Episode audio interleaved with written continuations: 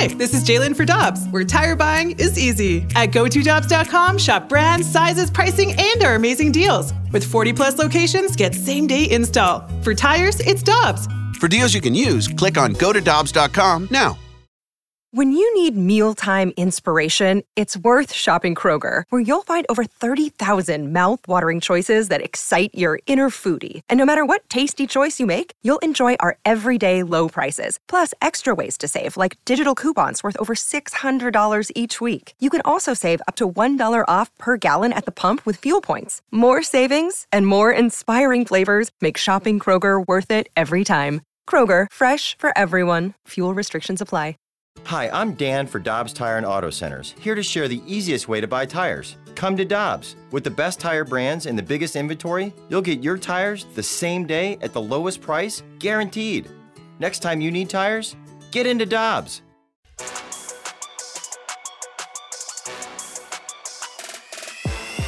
Not sure if you saw the massive contracts that are being handed out around the National Hockey League in terms of defensemen over these last few weeks. We're going to get into that and how that might tie into what Colton Parayko's contract is going to look like coming up in about 15 minutes or so. But now let's continue the baseball conversation and welcome in Robert Murray, FanSided or FanSided MLB Insider National Baseball columnist. You can follow him on Twitter at by Robert Murray. Robert, we appreciate the time, and we've already had your good friend Katie Woo come on and gave you glaring review, so we're excited to chat with you. How are you?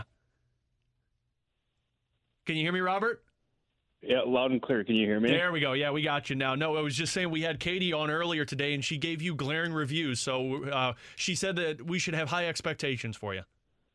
Well, let Katie know that the paycheck is in the mail and that uh, that I appreciate her. We tell that to her all the time. We always appreciate her time, and we appreciate you hopping on with us as well. Robert, we're about uh, 10 days removed now from uh, the MLB trade deadline, and we saw a massive amount of movement over that uh, time period. We saw Trea Turner and Max Scherzer go to the Dodgers, saw a couple of other big bats that were transitioned around. What did you make of just those teams kind of wheeling and dealing and and the teams that were aggressive compared to the Cardinals who were just stagnant?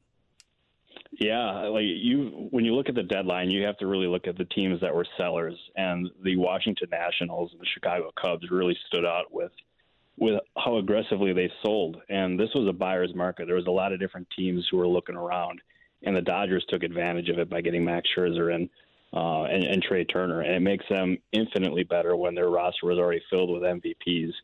It's the Dodgers are now the clear favorite in in the National League. I think that's no secret at this point. And when you look at a team like the Cardinals, I'm not surprised that they ended up adding pitching because that was that was their main focus.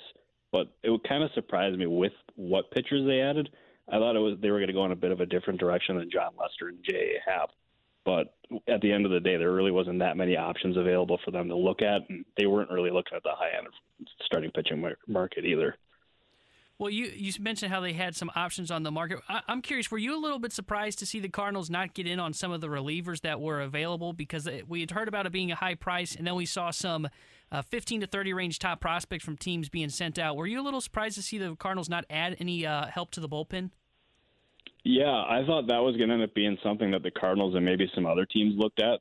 With the starting pitching market being so weak, like it was top heavy for there was two or three starting pitchers who were really good, and then it just fell off. I thought there was some teams that would look to end up like stockpiling their bullpen and maybe add a couple arms. I know the Brewers did it, and, and was a couple other teams who did as well. But I didn't think the Cardinals would be aggressive buyers, and I didn't think that they would end up making a move like that unless it made real sense for them. And they weren't willing to give up any of their top guys. Um, but there was some other relievers available who did not end up going for much that I thought the Cardinals could have could have ended up pursuing. So I was kind of surprised that they weren't in on that. Um, but they just want to build for the future, and adding a reliever now um, would kind of limit what they can do in the offseason when there's going to be more options available. And they just wanted to maintain that flexibility. But yeah, I thought maybe they'd add one, but at the end of the day, they did not. We're talking with Robert Murray, FanSided national baseball columnist, MLB insider as well. You know, speaking of the offseason, Robert, I think that's what sets up the intrigue for the Cardinals because I don't think anybody expected them to be in that massive trade for Trea Turner and for Max Scherzer. You know, they weren't going to go acquire Javier Baez from the Chicago Cubs because they do have Paul Young. But Paul DeJong's struggles kind of sets up the the intrigue of are the Cardinals going to invest this offseason into one of those big bats that are the shortstops? Yeah, this offseason it's it's basically the winner of the shortstop, and there's five of these guys that are really good that are going to be available. I think the Cardinals will poke around, but I don't expect them to add a guy like that because they have two really big contracts on the roster right now in Nolan Arenado and Paul Goldschmidt, and I would expect them to try to add a starting pitcher or a high end starting pitcher um, more so than a shortstop. I, I could see like I, I mentioned when I was last on the show that Shane Bieber could be an option. Yeah, and like I. I, I still think he could be an off-season trade candidate. I would imagine it end up being more likely that they can end up doing something, or that, that Bieber would end up being dealt in the middle of next season if he is dealt at all. But like he's going to be one of the many guys that the Cardinals look at um, for starting pitchers. But I would expect them to end up looking for a starter, as opposed, or as, they would prefer to add a starter more so than a shortstop. Um, but if you're the Cardinals and you have a need at shortstop, you're going to be hard pressed not to look at at those options available because they're just too good. But adding a guy that's going to make two to three hundred million dollars might be tough for them to do. I'm curious. You mentioned making the trade for Shane Bieber. Do you, do you think the Cardinals, when they're looking for starting pitching this offseason, do you think they're going to look more at the trade market rather than free agency? Because the free agent class is a little bit thin, and also the Cardinals have had some bad contracts handed out to pitching in the past. Do you, do you think they look more at the trade route if they're going to upgrade with the starting pitching? Yeah, I would expect them to look at both avenues. And as you said, the free agent starting pitching market next year is pretty weak. Um, so they're going to have to get pretty creative. And I mentioned Bieber, and and I don't know if the Cardinals are going to be interested in him or not. That's just a guy that I'm I'm not connecting because I, I think a lot of teams are going to end up looking at him. Um, just just to be clear on that, but I, I would expect the Cardinals to probably look toward the trade market more. Although that being said, it would be tough for them because they've indicated in trade talks with all these teams that they're not willing to trade any of their top prospects. Getting a guy like Bieber or any high end starter over trade is going to require them to part with those kind of pieces. And I just can't see them doing that unless the deal is too good to be true because they didn't even do that for Nolan Arenado. Um, and that's like they would probably prefer like they, the best option available for them would probably be over trade. But if we're looking at what the more realistic option is, it's probably going to end up being free agency. And you could also look at a team like the Giants, who have a really good rotation right now and all of their starters, for the most part, are going to be free agents at the end of the year. And they're probably not going to cost too much, uh, with the exception of Kevin Gausman. So you could look there for some value adds, but they're going to explore both. I think free agency is more likely, but they're going to have to explore the trade market as well. So, Robert, I'm curious on the Paul DeJong side of this, and I know you're you're a national insider, so you're not paying attention to the Cardinals every single game. But the struggles of Paul DeJong this season, kind of compared to what the struggles have been the last couple of years, and the Cardinals were hoping he was going to be that middle of the order bat. And if they're not diving into that market in terms of the expensive shortstops, does that mean that they're probably slated to just stick with Paul DeJong since he's so team friendly?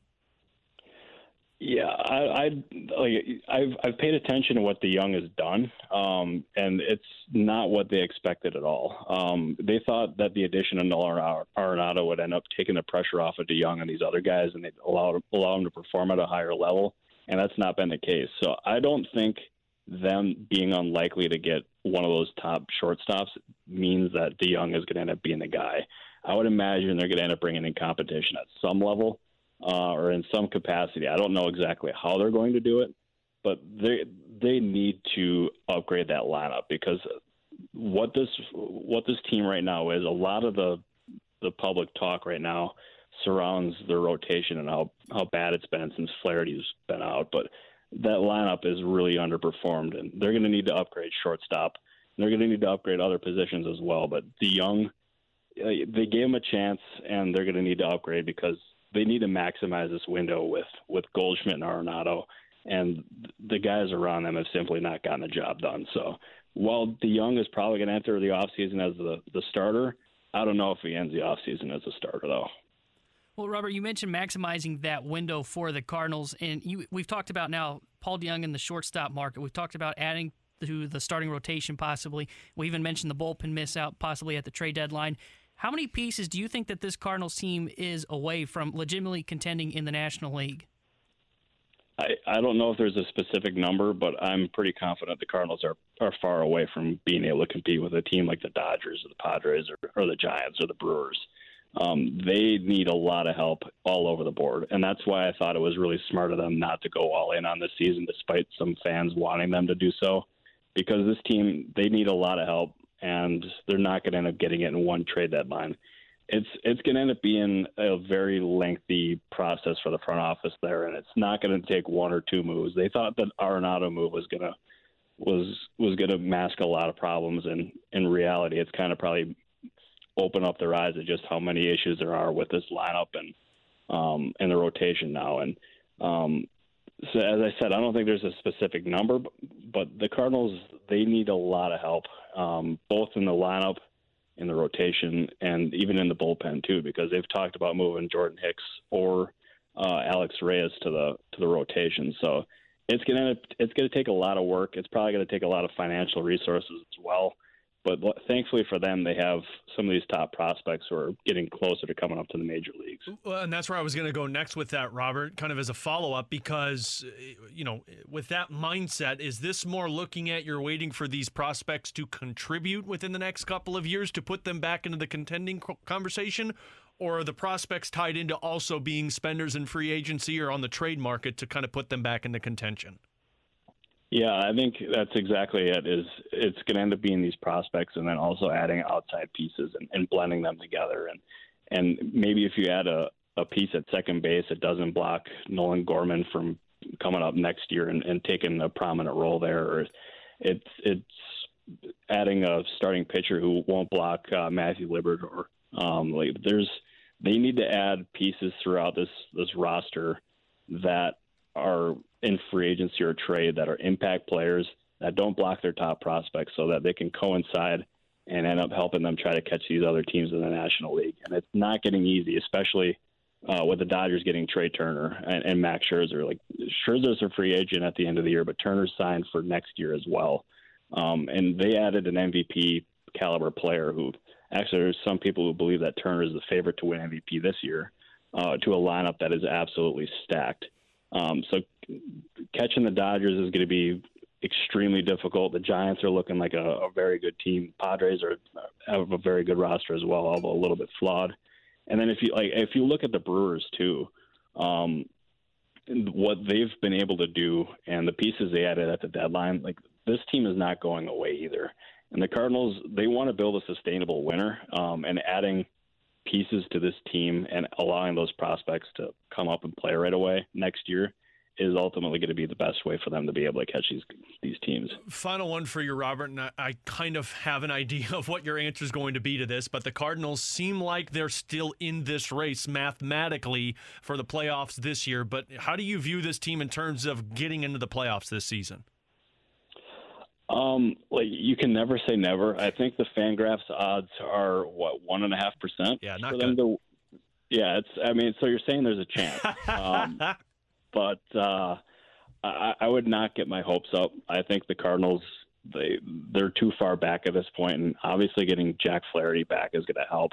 Um, and, and there's going to be some other pieces who return as well off the injured list, but um, it, it's going to it's going to be a very difficult task. Uh, they have a, a favorable schedule, and, and they've needed to get these sweeps and win series, and they've not been able to do that. Um, and like yesterday's game was a perfect example where they had a prime opportunity to get the sweep over the Royals, and they weren't able to do so. Um, but I, I'm I'm not optimistic. I think that's the nicest way for me to put it, and um, but I, will never rule any team out unless they're mathematically eliminated. Yeah, I'm with you. Robert Murray, we always appreciate you coming on here, BK and Ferrario, with us. Apologies that BK decided to take vacation when we got you scheduled, but we look forward to chatting with you again real soon, buddy. Awesome. Take care. I appreciate you guys. Peloton's best offer of the season is here. Get up to $300 off accessories when you purchase a Peloton bike, Bike Plus, or Tread. Choose from a variety of accessories like our cycling shoes, a heart rate monitor, non slip grip dumbbells, and more. If you've been looking for a sign to join Peloton, this offer gives you everything you need to get going. This limited time offer ends November 28th. Visit onepeloton.com to learn more. All access membership separate. Offer starts November 14th and ends November 28th. Cannot be combined with other offers. See additional terms at onepeloton.com. The Wendy's $3 breakfast deal is here Get a bacon or sausage, egg, and Swiss croissant plus a small seasoned potatoes. That's a better breakfast for just three bucks in three easy steps. One, wake up. Hmm. Two, get out of bed. Hmm? And three, head to Wendy's for your $3 breakfast deal. Choose wisely. Choose Wendy's $3 breakfast deal. Limited time only. Participating U.S. Wendy's during breakfast hour. Select a request $3 breakfast deal in order to obtain discount. Not valid for a la carte or combos orders. Price and participation may vary in Alaska and Hawaii.